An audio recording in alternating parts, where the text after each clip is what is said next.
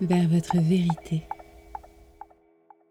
Bonjour et bienvenue sur Havre sacré. Je suis Jennifer Bloom, thérapeute holistique et doula.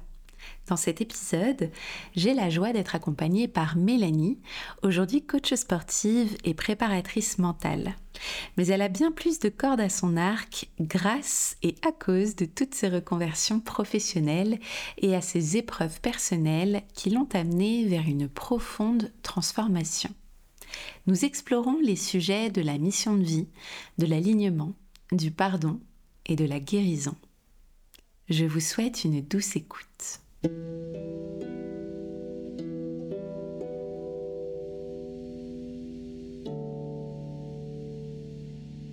Mélanie et bienvenue dans Havre Sacré. Merci d'avoir accepté cette invitation. Salut Jen, bonjour aux personnes qui nous écoutent et merci à toi de m'inviter. Je suis vraiment très honorée et très excitée d'être euh, avec toi aujourd'hui. Alors pour commencer cet épisode, est-ce que comme à l'accoutumée, tu peux nous dire un petit peu quelle est ta météo intérieure? Euh, grand soleil, grand soleil, de belles éclaircies, je dirais. Un petit peu de vent, mais parce que c'est un petit peu frais, mais une gentille brise, on va dire. c'est agréable alors. Oui, oui, oui. Est-ce que tu peux te présenter pour euh, nos auditeurs et nous parler de toi, nous dire un peu qui tu es? Oui. Euh, alors j'ai 33 ans, je suis coach sportive, préparatrice mentale et ergothérapeute. Euh, je dirais que je suis une personne passionnée euh, par l'émotionnel, mais surtout aussi le mouvement et de comment on transfère celui-ci dans la vie quotidienne des personnes, euh, qu'on soit athlète ou pas d'ailleurs. et du coup, tout ça, je l'ai découvert à travers le CrossFit notamment, qui est une pratique physique que je coach et que je pratique. Ça fait combien de temps du coup que tu pratiques le CrossFit? Ça fait maintenant deux ans. D'accord. Deux années, c'est assez récent. Très bien. Et que tu coaches aussi? Que je coach, ça fait un an. Après, je me demande si j'ai pas été déjà coach auparavant, à la vue de mes différentes reconversions. Ouais, on va en parler. Est-ce que euh, tu peux nous dire, d'après toi, quelle est ta plus grande force? C'est une très belle question. Euh, c'est une très belle question parce que généralement, en plus dans, dans, la société ou dans le monde du travail, on demande souvent les qualités et les défauts. Euh, et ça fait toute la différence. Je me suis longuement euh, questionnée sur cette question, sur cette euh, vraiment de savoir quelle était ma force. je dirais que c'est mon intuition. encore une fois, très liée à l'émotionnel, ce que je dis, mais ouais, mon intuition. C'est elle qui te, qui te guide au quotidien? Oui. La voix intérieure, comme on dit. Justement, tu en parlais tout à l'heure, tu as un parcours euh, professionnel plutôt atypique, avec pas mal de reconversion ou de reconnexion. Est-ce que tu peux nous en parler et euh, nous dire comment tu l'as vécu?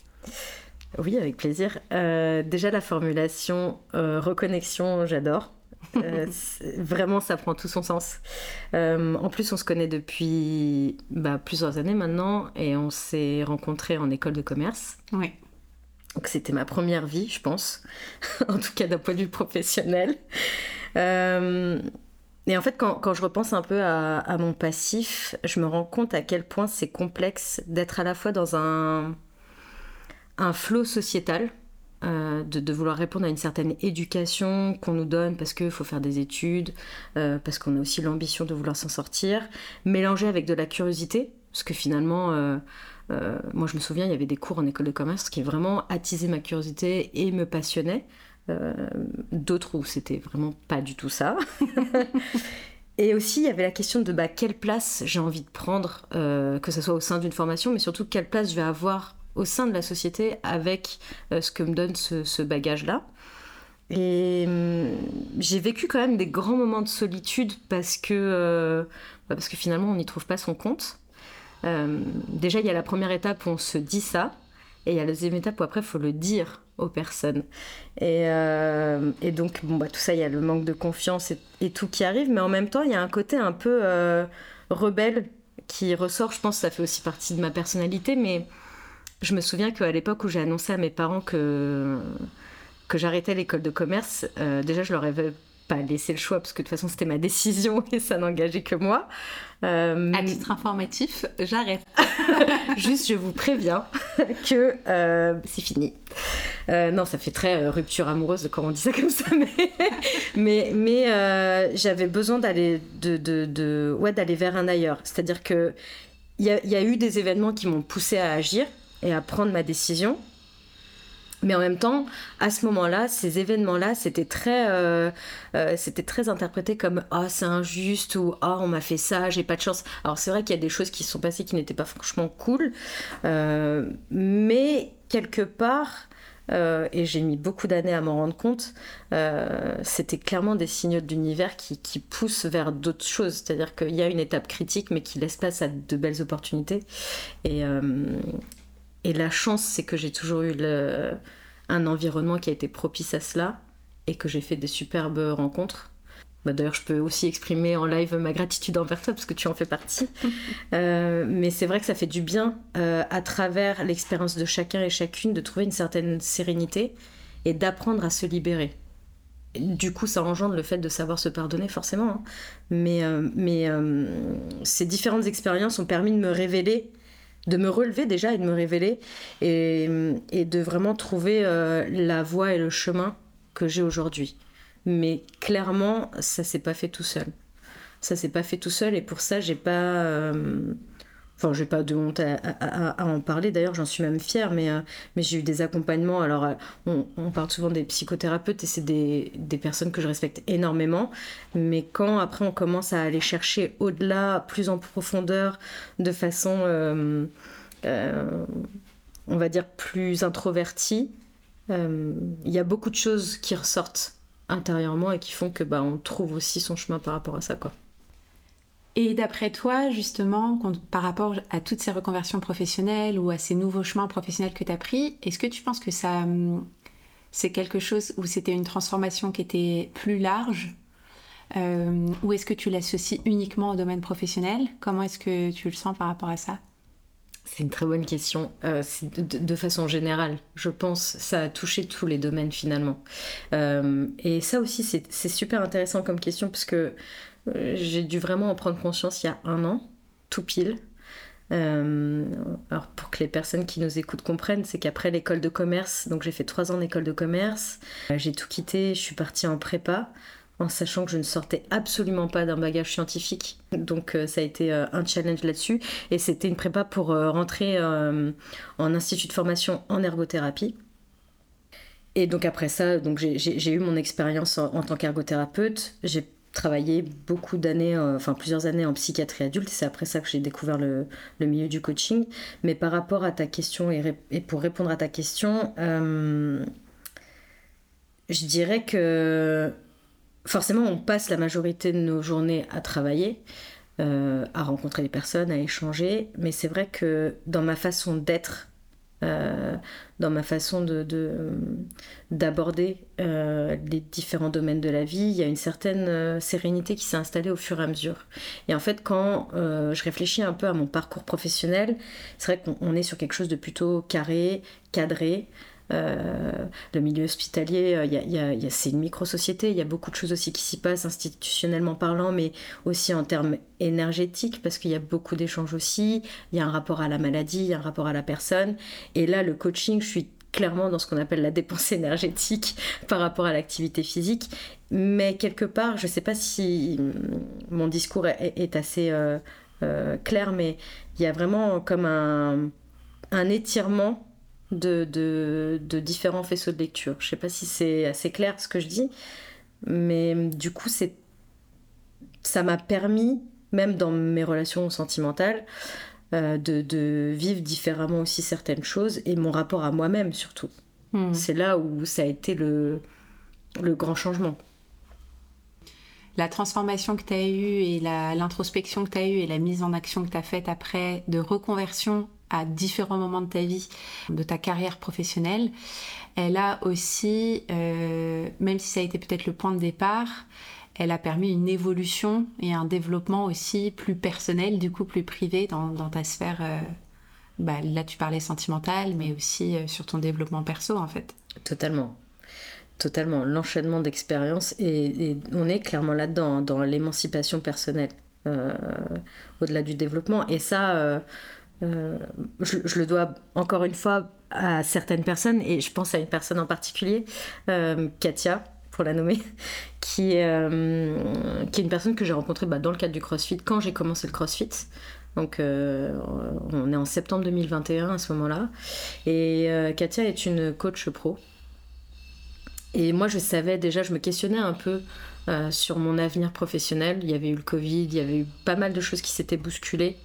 Euh, puis j'arrivais pas à. Je me sentais heureuse, mais vraiment pas épanouie. Et pour moi, il y a vraiment une grosse différence entre les deux. Et même d'un point de vue corporel, il y avait voilà, il y avait des petites choses quand même, des signaux qui faisaient que je me sentais vraiment pas épanouie. Et j'ai fait tout un travail avec elle euh, par rapport à, justement cette introspection là. Et c'est là où j'ai commencé à, décortiquer certaines choses, à comprendre bah, pourquoi l'école de commerce, bah, ça m'avait pas comblé, pourquoi en tant qu'ergothérapeute, j'étais pas comblée, et en fait, qu'est-ce que je veux faire réellement de ma vie, et comment j'ai envie de me libérer. Et d'avoir une personne qui, euh, qui te permet de voir euh, des portes et des fenêtres à la place de murs, ça change énormément de choses. Et quand on apprend euh, à prendre le temps en tout cas se donner le temps d'observer les choses différemment, de faire le petit pas de côté, de se dire ok, ok, il y a ça, ça, ça. Ok, en fait, c'est des expériences qui m'ont apporté énormément et je regrette absolument pas ce que j'ai traversé, euh, même s'il y a des épisodes qui ont pu être vraiment super éprouvants. Et, en fait, c'est là où j'ai vraiment compris quelle était aussi ma mission de vie et mon pourquoi fort. Et à partir de là, il y a tout qui a décollé. Je, me souviens, je crois que ça devait être au bout du, troisième rendez-vous, peut-être au quatrième rendez-vous, où je la vois. On avait fait déjà pas mal de petits trucs ensemble, et j'arrive et je lui dis mais en fait euh, je sais ce que je veux faire. Et c'était horrible, je me sentais mais méga angoissée. J'avais la boule en ventre à l'idée de lui dire je sais ce que je veux faire, en sachant que elle allait l'accueillir avec énormément de bienveillance, mais de le dire à l'oral, d'avoir le cran de dire en fait je veux être coach et je veux être le CrossFit c'est ma passion. Genre j'ai eu un, un coup de foudre pour cette pratique qui fait totalement écho avec tout ce que j'ai fait auparavant. Euh, c'est ça que je veux faire. Et je me souviendrai toujours de ce moment-là précis où je me suis dit, mais en fait, euh, je l'ai dit, et c'est comme si j'avais toutes les projections. Le chemin, il était tracé. Il y avait plusieurs directions possibles, mais le chemin, il était là. Et, et je me suis dit, ok, on va passer aux choses sérieuses. C'est bon, on est dans le game là. on est bien.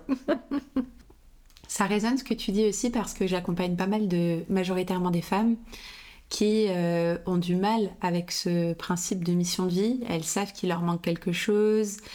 Elles ont du mal à avoir le déclic de où est-ce que je qu'est-ce que je dois faire pour essayer de la trouver, par quoi je commence. Et finalement si toi, tu avais un conseil à donner par rapport à ça, parce qu'effectivement, tu es passé par plusieurs carrières euh, pour finalement t'aligner de plus en plus, qu'est-ce qui fait que tu as un déclic et que tu passes à l'action et que tu t'entreprends même si le chemin il n'est pas éclairé? C'est encore une fois une très belle question. Euh, je pense qu'on a, on a. Je, vais un truc, je vais partir d'un truc un peu cartésien scientifique, on va dire, et, découler vers quelque chose un peu plus euh, spirituel. Euh, il y a un truc que j'avais appris en formation ergo qui est un peu le béaba. Il y a un gars qui s'appelle Jean Piaget, qui a un peu oublié d'être con à sa naissance, qui était psychothérapeute et psychiatre aussi, je crois, qui a vachement bossé sur les étapes de développement de l'enfant et quels que soient un peu euh, les métiers en relation avec l'humain, même le coaching, quand on comprend comment un enfant évolue, on comprend comment est l'adulte. Et euh, il y avait quelque chose d'intéressant il, avait vachement parlé du, de l'étape critique. L'étape critique, c'est la phase où l'enfant il va vouloir essayer de marcher, il va chuter à chaque fois. Mais c'est le fait d'essayer qui va lui permettre de trouver les bons stimulus, les bons réflexes toniques pour pouvoir se tenir debout en équilibre et pouvoir marcher pas à pas, ou en tout cas petit pas par petit pas. Et ça, cette période critique, elle arrive systématiquement à ce qu'on appelle spirituellement un moment opportun. Donc opportun, opportunité. Et je pense que nous avons malheureusement, ou heureusement, il y a les deux, euh, un cadre sociétal qui fait que tout doit aller vite, euh, il y a une certaine pression.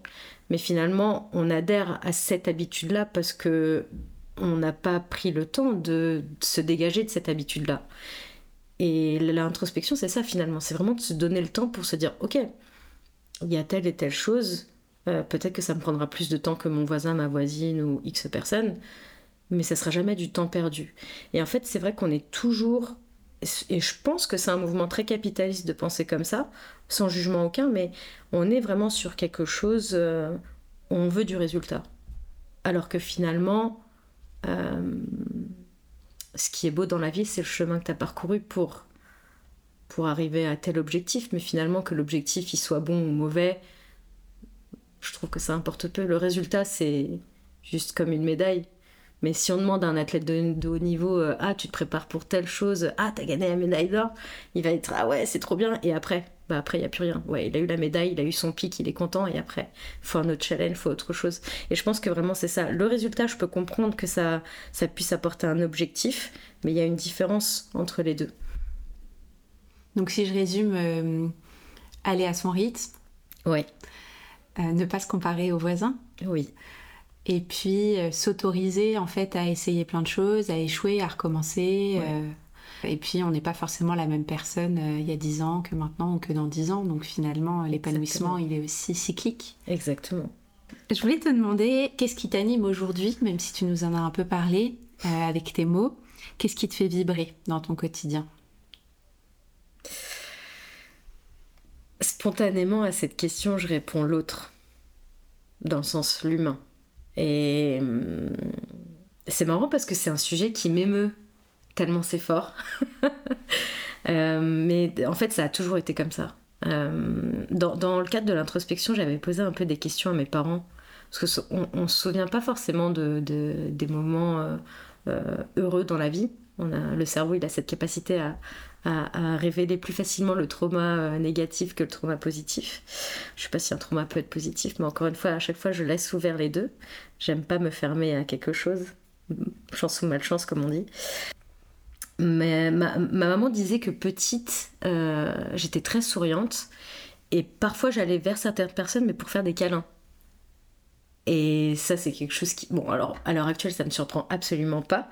Mais euh, si on m'avait raconté ça à l'époque de l'adolescence, où j'étais super fermée, super carrée, euh, euh, très méfiante, très angoissée, bon, pas du tout ancrée et alignée, en tout cas très prisonnière de certaines pensées, et pas forcément positives, ça m'aurait vraiment choquée. Euh, et, finalement aussi, quand je retrace un peu toute cette enfance-là, euh, et que je vois aussi l'éducation et les valeurs que m'ont transmis mes parents, j'ai toujours été en contact euh, des personnes, mais il y a un travail énormément de service. Ma mère fait un travail de service, clairement. et d'ailleurs, quand on voit les reconversions, bah, je travaille qu'avec l'humain. Donc à un moment donné, euh, ça fait assez sens et ça s'est fait tout seul. Et du coup, quand j'ai vraiment, euh, bah, je racontais tout à l'heure le, moment où, j'ai annoncé à Katia ce que je voulais faire, euh, quand tu connais, mais surtout quand tu te reconnais dans cette mission-là, bah, c'est vraiment l'effet du karma dans le sens où tu peux pas tout expliquer dans la vie, mais tout a un sens et tout prend sens à ce moment-là. Et ça, ça me fait vibrer. De savoir ça, de le vivre à l'instant présent, ça me fait vibrer. Et ce qui me fait d'autant plus vibrer, c'est de me dire, ok, ça, quelle que soit la forme, je vais avoir l'opportunité de le transmettre à au moins une personne dans ma journée. Et ça, ça fait toute la différence. C'est trop cool. C'est trop beau. Concernant ta spiritualité, ouais. Quelle est la place euh, qu'elle a dans ta vie aujourd'hui et euh, comment ça se met en place dans ton quotidien? Alors, encore une fois, je vais reciter Katia, euh, elle écoutera ce podcast, ça fera sourire, mais par le biais de cette personne, j'ai rencontré d'autant plus ce côté spirituel et, l'univers fait bien les choses, hein, parce que bon, il s'avère qu'à ce moment-là, je savais que toi, tu avais aussi fait ta reconversion. Donc tu, faisais aussi partie du schéma, clairement. Tu étais là, tu étais dans l'environnement. Je, vois, tu sais, cette photo avec euh, le lac, la montagne, et puis tu vois, il y, a Jennifer, et puis il y a d'autres personnes. Le truc très apaisant, tu vois. Mhm. Euh, euh, et, je rencontre d'autres personnes, j'aime bien les nommer, hein, mais que ce soit Fanny, Estelle, mais même, même mes amis proches, Mimi et, et, Barbara, ce sont deux personnes qui, qui sont très ouvertes à tout ce qui est un peu cartomancie. Et, et puis, il y a des échanges qui se font, en fait, euh, à travers, euh, bah, au fil du temps. Et au fur et à mesure, j'ai appliqué bah, une certaine routine aussi. c'est mon équilibre quotidien. Donc, de la lecture, j'ai des rituels aussi. on peut appeler ça des, ouais, des mantras ou comme des prières pour les personnes croyantes. Pour moi, franchement, c'est la même chose. Et ça a un effet très, euh, très libérateur. Et j'ai, grâce à Katia, justement, connu la méditation. Et puis moi, je faisais partie de ces gens qui disaient Non, mais méditer, c'est pas pour moi. En fait, je t'explique, mon cerveau, il roule à 10 000 à l'heure. Euh, et elle me disait Mais si, tiens, vas-y, euh, colle ton dos contre, contre le canapé, là. Voilà, super, ferme les yeux. Ok, tu fais trois inspirations, yeah, t'expires, ok. Là, tu vas voir, t'as plein de trucs qui te traversent, c'est pas grave, concentre-toi sur ta respiration, ok. Et au bout de 5 minutes, elle me dit Ok, bah voilà, tu sais méditer. tu dis ah ouais c'est ça! Ah ok vas-y je vais m'entraîner et tout. Bon après tu commences par des t'as des petites astuces hein, les les tout ce qui est guidé un petit peu. Petits bambous notamment. Je sais pas si je peux les citer mais merci à eux. Euh, et, du coup ça ça m'accompagne ouais sur mon quotidien. Et ça c'est vraiment cool. Et après tu transposes hein, les exercices de respiration. Je fais beaucoup de cohérence cardiaque. Euh, en tant que sportif c'est Vraiment, c'est mon dada. Et d'ailleurs, il y a de plus en plus de sportifs de haut niveau hein, qui, qui, qui, pratiquent ça. La méditation, la cohérence cardiaque, enfin, ça date pas d'hier. Donc, comme quoi, euh, il y a beaucoup de choses comme ça. Puis les, les énergies, la lune, ça, moi, ça me passionne. Je suis beaucoup ce que tu postes, forcément. Mais euh, ouais, ouais, c'est, souvent, ça passe beaucoup par des rituels quand même. Ouais. Et c'est une routine du coup que tu as tous les jours ou est-ce que parfois tu t'autorises à ne pas du tout avoir de routine? Bah, en fait, disons qu'il y a toujours une routine, alors que je suis, je suis de celles qui crient au effort que ouais, je suis indépendante, euh, moi c'est évasion, je contrôle pas. Ouais, tu parles, tu restes quand même. Euh, plus quand tu veux être auto-entrepreneur, t'as plutôt intérêt à avoir un certain cadre. je confirme. N'empêche que ma routine, c'est vraiment ce qui me fait du bien. Donc, je pense que psychiquement, euh, dans, ma tête, c'est très euh, bah, pourquoi je vais me priver de me faire du bien? Déjà, c'est la première question. Après, ma routine, elle n'est pas tout le temps la même. Mhm. un coup, je vais lire, un coup, je vais écrire, un coup, je vais vraiment méditer. Ce qui reste tout le temps, c'est la cohérence cardiaque. Ça, ça fait vraiment partie. Euh, je le fais trois fois par jour, enfin, la règle de 365. Pour les personnes qui connaissent pas, vous pouvez aller voir, vous tapez sur Google 365, cohérence cardiaque, vous avez tout le protocole, c'est génial. Euh, mais euh, mais non, du coup, ça en fonction de tes besoins du moment finalement. Ouais, il y a beaucoup de ça. Et en fait, je me sens tellement alignée avec ça que c'est. Euh... Ben, pour moi, c'est comme un, un, acte de vie quotidien. C'est comme se lever du lit ou de boire un verre d'eau ou de manger. C'est ça, ça, ouais, c'est là. Ça doit être là pour moi, en tout cas. Avec le recul, c'est quoi ton rapport à toutes ces épreuves que tu as vécues et comment tu te sens aujourd'hui quand tu y repenses? Bah, Beaucoup d'émotions. De toute façon, ça fait toujours partie de moi. Euh, beaucoup de fierté. Et euh, c'est vrai que c'est un mot où j'avais peur de l'employer auparavant, le mot fier. Euh, bon, aujourd'hui, c'est plus du tout un problème, donc ça veut dire que je me suis libérée de ça et ça, c'est cool. Euh, mais je me sens grandie. Euh, et c'est drôle parce que depuis ça, alors pour les personnes qui me connaissent pas, euh, je dois faire 1m10 les bras levés. Bon, en vrai, je dois faire dans les 1m56, 57, on s'en fiche un petit peu, mais je fais le parallèle parce que c'est quelque chose qui a pu me complexer pendant de longues années. et en fait, c'est quelque chose qui a mais littéralement disparu. Et je me faisais cette réflexion-là il y a quelques temps. Euh, et je me disais, mais c'est vrai, depuis quand ça a disparu finalement? Enfin, depuis quand c'est plus un problème, entre guillemets? Et, euh, et, je pense que ça a un lien avec cette émancipation, en fait. Et je me sens vraiment euh, très reconnaissante et, et grandie. C'est comme si j'avais hâte de voir la suite, en fait. Il y a un truc comme ça où... Je, je, Tu sens que c'est que le début. Oui, c'est ça. Et je regrette absolument pas ce qui a pu se passer dans ma vie, parce que c'est... Enfin, j'en serais pas là aujourd'hui je, pense que je n'aurais pas trouvé mon chemin aussi, euh, de façon aussi pure et, euh, évidente. Hmm. Et tu dirais aujourd'hui que tu as réussi euh, soit à te pardonner aussi, ou à pardonner les personnes autour qui ont pu te faire du mal? Enfin, comment comment tu as cette relation avec le pardon? Eh, C'est une très bonne question. Euh, bah, justement, avant, je m'attachais beaucoup à dire Ah, faut que je pardonne, faut que je pardonne, parce que je me sentais très en colère quand même. Et, et je pense que ça. Je pense qu'à ma voix, je devais être vachement agressive aussi. Mais, mais ce que j'ai compris justement, c'est qu'il fallait d'abord se pardonner soi avant de pardonner l'autre. Et vraiment, le pardon et la libération, ça a vraiment un lien, mais tellement intrinsèque. Et je me rendais pas compte euh, de ça auparavant. Et c'est vrai que de se pardonner, c'est se libérer, littéralement. Il y a... À partir de là, on a tellement une relation saine avec soi-même que le reste, ça, ça suit en fait. C'est vraiment le, le flot, quoi. Il n'y a pas de. Ça coule de source, vraiment. C'est.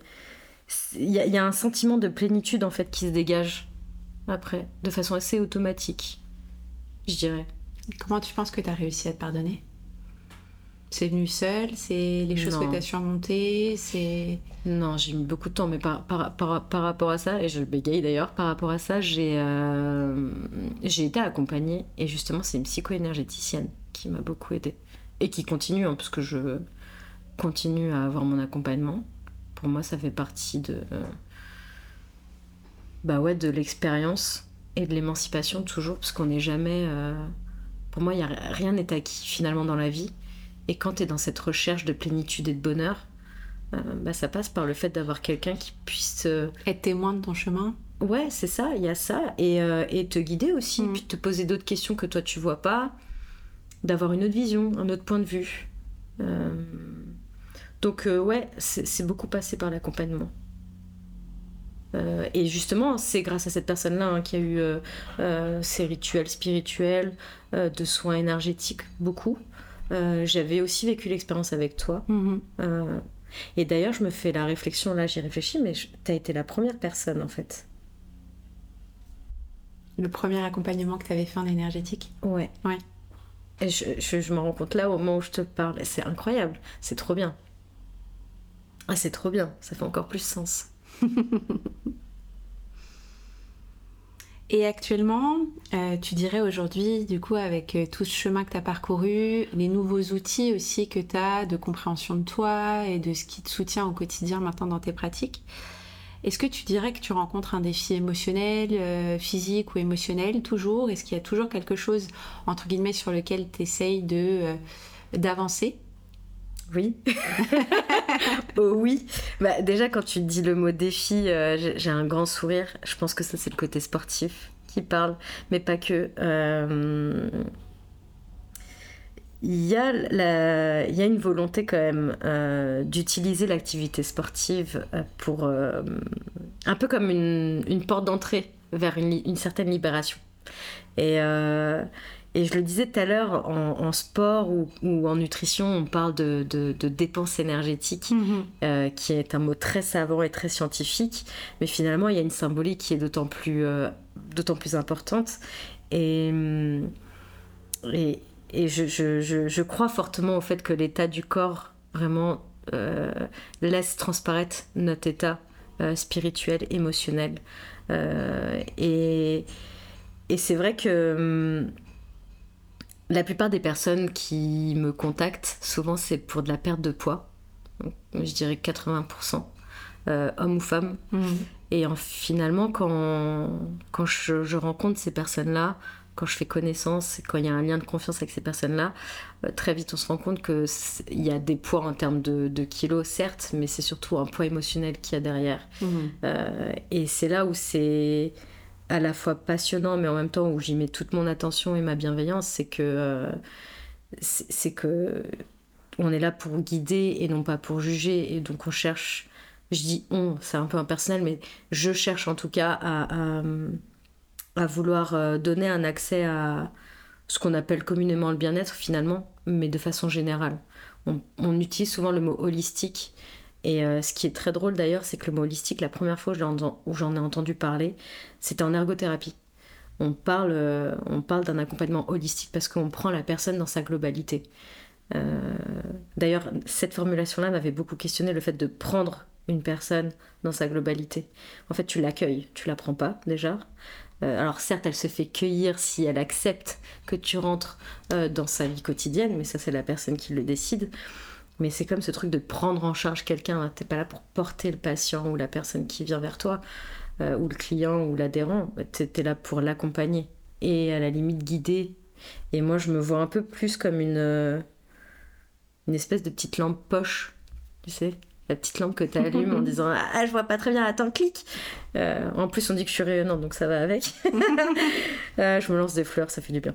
Mais, euh, mais en tout cas, tout ça pour dire que, ouais, en termes de défis. En termes de défis émotionnels, énergétiques, ouais, ça partirait sur ça, tout en voulant faire de la collaboration. Parce que j'ai mes limites en tant que professionnelle, mais je pense que ça passe par chacun d'entre nous d'avoir cette volonté de, d'ouverture d'esprit et de dire ah bah c'est marrant que tu dis ça, bah tiens ça me fait penser à ça, tiens va voir telle ou telle personne et, euh, et je pense que ouais c'est comme ça que ça peut fonctionner. Hmm. L'environnement encore une fois. L'entourage, les connexions, les collaborations. C'est ça, ouais. Et d'un point de vue plus perso, toi, est-ce qu'il y a encore des choses euh, où tu sens que, j'aime pas trop le mot travailler, mais plutôt œuvrer? Où il y a des choses que tu as envie de d'ouvrir encore davantage, des expériences que tu as envie de tester spirituellement, je sais pas, est-ce qu'il y a... Ouais. Ouais. Ouais, ouais, euh, oui, totalement. Je sais pas quoi encore, mais c'est vrai qu'il y a des choses que je vois euh, passer, soit sur Insta, soit euh, des, des, des, des proches qui ont vécu telle ou telle expérience. Et, et, je me dis, bon, ah, tiens, pourquoi pas. Enfin, là, la première chose qui me vient, c'est par exemple une retraite spirituelle. Moi, c'est quelque chose qui attise beaucoup ma curiosité. Euh, et en même temps, ça me fait méga flipper qu'on se le dise. mais c'est normal, finalement, la peur sera toujours présente. Après, c'est qu'est-ce qu'on en fait ou pas. Euh, mais déjà, quelque chose que je me suis lancé un peu. Euh, qui était quand même assez axé sur, sur le côté spirituel.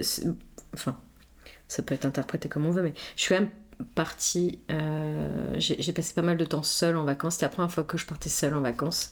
Et puis je suis allée dans un lieu assez particulier où justement je reconnectais. On parle de reconnexion, mais finalement c'est pas c'est pas rien. Et j'ai fait des rencontres assez incroyables. Et euh, et d'ailleurs euh, il y a beaucoup de choses qui ont fait sens aussi à ce moment-là parce que j'ai relu un bouquin qui m'avait énormément marqué, qui est Kilomètre Zéro, euh, que tu connais sûrement. Hmm. Et, et cette cette nana-là, cet auteur-là, j'ai beaucoup de respect pour elle. Elle, elle, a un pied quand même beaucoup dans la spiritualité aussi. Et je me suis un peu retrouvée là-dedans et ça, ça me donnait l'envie d'aller voir ailleurs et de me faire accompagner aussi à nouveau sur, euh, ouais, pourquoi pas une petite retraite ou un truc. Euh. Je verrai, je pense. de toute façon, je pense que l'opportunité se présentera, c'est sûr. J'ai assez confiance là-dessus. Quels sont tes espoirs et tes aspirations pour l'avenir? Bah Déjà, je crois fortement en l'univers. Et la vie me le, prouve tous les jours quand même. En tout cas depuis un certain temps maintenant, si ce n'est depuis ma naissance. En tout cas cette incarnation-là. Euh... Oui, je crois vraiment au fait que rien n'arrive par hasard. J'ai en tout cas cet espoir de... En tout cas ce désir vraiment de vouloir construire quelque chose de grand. Mais avec les personnes, encore une fois. Euh... Et je, je, je sais, j'ai pas vraiment de mots, mais j'ai l'impression que de plus en plus, euh, euh, on est vers cette ouverture d'esprit. Il y a plus de mouvements qui sont, et je trouve ça vraiment super positif, hein, qui sont dans ce sens-là. Et ça, c'est quelque chose où je mets beaucoup, beaucoup d'espoir. Et c'est très inspirant. on parle pas d'aspiration, mais c'est très inspirant. Et, et j'ai vraiment, il y a une sérénité qui se dégage aussi par rapport à ça. C'est de continuer à contribuer euh, justement dans ces accompagnements et puis de grandir avec les autres dans ce sens. Ouais, totalement. tu vois, t'as les mots. Est-ce que tu aurais euh, un conseil de vie pour nos auditeurs avant de clôturer cet épisode? Ou plusieurs peut-être Qu'est-ce qui viendrait à l'esprit? Encore une fois, quand tu me poses la question spontanément, c'est vraiment le, le fait de saisir le temps, en tout cas de le prendre. Très souvent, euh, on dit ah ouais, j'ai pas le temps moi, c'est quelque chose que j'ai arrêté de dire. Je reformule et je dis j'ai pas pris le temps. Euh, parfois, on répond pas directement au message. Parfois, il y a des choses. Je dis ouais, je m'excuse, j'ai pas pris le temps. Je m'excuse parce que tu laisses ta personne en attente. parce que toi, bah ouais, t'as vraiment pas pris le temps et que c'est cool de prendre le temps, quoi. Donc je pense que ça commencerait par ça. Quel que soit le domaine, professionnel ou pas, mais c'est surtout prendre le temps pour soi. Quand on arrive à prendre le temps pour soi, euh, je trouve que pareil, ça fait sens et du coup, euh, c'est assez serein. Donc finalement, la gestion de la temporalité, elle est autre. Du coup, c'est assez apaisant et du coup, bah, ça laisse place à beaucoup plus de choses et je trouve beaucoup plus d'épanouissement, en tout cas pour ma part. Donc ouais, prendre le temps et du coup, bah, de oser le prendre et oser faire, justement, tester, expérimenter. Ça fait très euh, psychologique comptoir, hein, mais, mais c'est une réalité. Hein. Si on teste pas, on peut pas. Déjà, on peut pas avoir sa propre opinion. C'est dommage. Je trouve que c'est bien de, de tester des trucs et de dire ok bah c'est pour moi c'est pas pour moi de savoir d'être fixé et ouais je pense que c'est important de, de, ouais, de juste prendre le temps d'observer observer pour comprendre et passer à l'action en tout cas c'est quelque chose que j'aurais aimé me dire à l'époque hmm. avant tout ça parce que tu étais un peu en surchauffe à certains moments euh, oh, tu prenais pas le temps Totalement. Bah, t'as dit le mot surchauffe, mais c'est ça. C'est bon après j'ai pas de tabou, hein, mais euh, je suis passée par une par une dépression qui était assez euh, importante. Et la dépression, c'est ça, hein, c'est bah, le fait de dépressuriser euh, le cerveau. Enfin, à un moment donné, c'est trop. on peut appeler ça le burn-out, parce que c'est la nouvelle appellation vachement à la mode. En anglais, ça donne euh, plus de peps. Euh, mais, mais en vrai, c'est ça. Hein, donc, ouais, c'est des choses que. Très certainement qu'on me l'avait dit aussi. Mais peut-être que j'en n'avais pas conscience. Parce que justement on est moins à l'écoute, c'est compliqué aussi dans ces moments-là. Ça me fait penser à la loi de l'inversion. Je sais pas si tu connais. Ouais. le fait euh, de ne pas attendre d'aller mal pour faire quelque chose, entreprendre quelque chose pour soi, et plutôt faire quelque chose pour soi quand euh, dès le départ en fait. Exactement. Parce que sinon, c'est pas dans les moments où effectivement on est au plus bas qu'on arrive à se rattraper à des routines ou à des rituels ou à une philosophie qu'on n'a pas mis en place au préalable. Mais totalement. Alors bien sûr, ça ne veut pas dire qu'on ne peut pas être accompagné, comme tu le disais si bien, pour justement être éclairé, guidé, etc. Mais je pense que ça aussi, ça pourrait être un bon conseil de déjà, même si on va bien. Mais oui, mais totalement. ne pas s'imaginer que c'est quelque chose qu'on fait uniquement quand ça va pas. Exactement. Mm. Mais d'ailleurs, on dit, euh, enfin on dit communément, euh, vaut mieux prévenir que guérir. Euh, et, tu sais, ce que tu dis là, c'est super intéressant. Il n'y a pas, euh, pas plus tard qu'hier, il y a une personne qui me parlait du crossfit et qui me disait Ah, ça coûte super cher le crossfit. Alors, ouais, ça coûte super cher. Ah, le coaching privé, tu prends tant de l'heure, mais c'est super cher. Ah ouais, mais bon, il y a tout un travail derrière, il y a un suivi, il y a un accompagnement. Bref, tu justifies comme tu veux, mais d'ailleurs, je comprends même pas pourquoi on justifie. Et je finis par dire à la personne, tu sais, euh, combien tu payes par mois en mutuelle et là, la personne, elle me regarde, elle me fait, bah, j'en sais rien, je sais pas. Je crois qu'elle était aux alentours des 52 euros ou 48 euros, je sais plus. Bon, 40 balles, on va dire. Allez, 40 balles par mois, tu fais, tu fais, tu fais le calcul x 12, ok? Euh, Et tu dis, ok, donc ça te fait tant, ok? C'est vrai que l'abonnement de CrossFit, euh, ça va te coûter un peu plus cher. La différence que ta mutuelle, elle va pas tout te rembourser. Et puis si tu arrives un pépin au niveau de la santé où tu te fais opérer, euh, ou que tu as une maladie grave ou une maladie chronique, bah, ça coûte 10 fois plus cher. Et alors que là, tu as la possibilité de payer quelque chose bah, qui va t'apporter de la santé et du bien-être dans différents domaines de ta vie. Hmm. Euh, et en fait, tu vas t'en sentir super bien, quoi. Ah ouais, j'avais pas pensé à ça. Bah oui, c'est normal, parce qu'on le voit pas forcément et c'est pas forcément évident. Personne, c'est vachement plus simple de. On n'a pas cette euh, philosophie euh, en Occident de se dire que notre corps c'est un temple. Exact. Et je sais plus je sais plus où, qui me racontait ça, où est-ce que je l'ai entendu, mais ça disait euh, que voilà, aujourd'hui on imagine que tu avais euh, une seule voiture dans toute ta vie. Ouais. Euh, bah, t'en prendrais soin, tu ferais attention, qu'il n'y ait pas trop de réparation. Ben oui. Bah, voilà. Mais en fait, c'est exactement la même chose pour ton propre corps. Faut se dire à un moment donné, c'est lui qui te permet de faire tout ce que tu veux faire moi, ça m'arrive très rarement, je touche du bois, d'être malade. Mais même quand une journée, je me sens pas bien, le lendemain et que je répète la forme, je me dis, mais c'était l'enfer cette journée de la veille. exactement. Je me suis sentie, je pouvais plus rien faire. Et quand on est en santé, on se rend pas compte euh, parfois de, bah, de ce qu'on de ce que ça donnerait euh, si on n'avait plus la, toutes les possibilités infinies qu'on a avec un corps en bonne santé. Mais totalement. Et ça, c'était d'ailleurs ma vie d'avant, hein, parce qu'avant, bah, en plus, j'étais fumeuse et tout. Enfin, c'était n'importe quoi. les bronchites asthmatiformes, euh, tous ces trucs-là. Enfin, là, maintenant, c'est plus du tout. Euh, hein, tu montes les escaliers, t'es essoufflé. Moi, c'est plus du tout mon cas, tu vois. Enfin, il y, y, a des choses où tu te libères et tu te dis, ah oui. Et ça, d'ailleurs, l'arrêt de la clope, ça a été la plus grande libération de ma vie. Hmm. Incroyable. Et jamais de ma vie, je. je, je, je Pensais d'arrêter Alors, il y avait ça. Parce que quand les gens me disaient, ouais, ça il faudrait que t'arrêtes, il faut, il faut, il faut. Puis alors, moi, je suis têtue. Tu me dis de faire quelque chose, je fais tout l'inverse. Ce qui est très intelligent, hein, ouais, mais après, tu n'as pas toi-même les déclics. C'est comme pour tout. Exactement. C'est compliqué. Et en fait, le crossfit, c'est parti de là d'ailleurs pour la petite histoire. C'est que je me suis dit, ok, il y avait un pote qui me disait, ouais, c'est trop pour toi le crossfit, attends, t'as fait du foot à haut niveau, euh, t'aimes ce genre de mouvement, mais attends, mais c'est carrément pour toi, t'es ergothérapeute, c'est super et tout. Puis moi, pour moi, le crossfit, c'était pour les athlètes, euh, on est là-haut, quoi.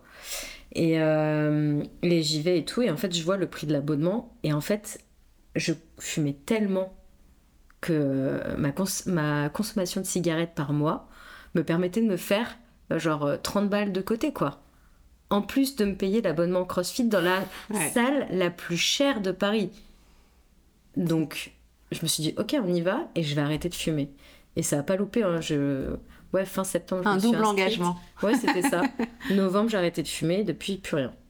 Trop bien. Novembre 2021. Ouais. Super. Merci beaucoup, Mélanie, pour euh, cet épisode. Merci à toi.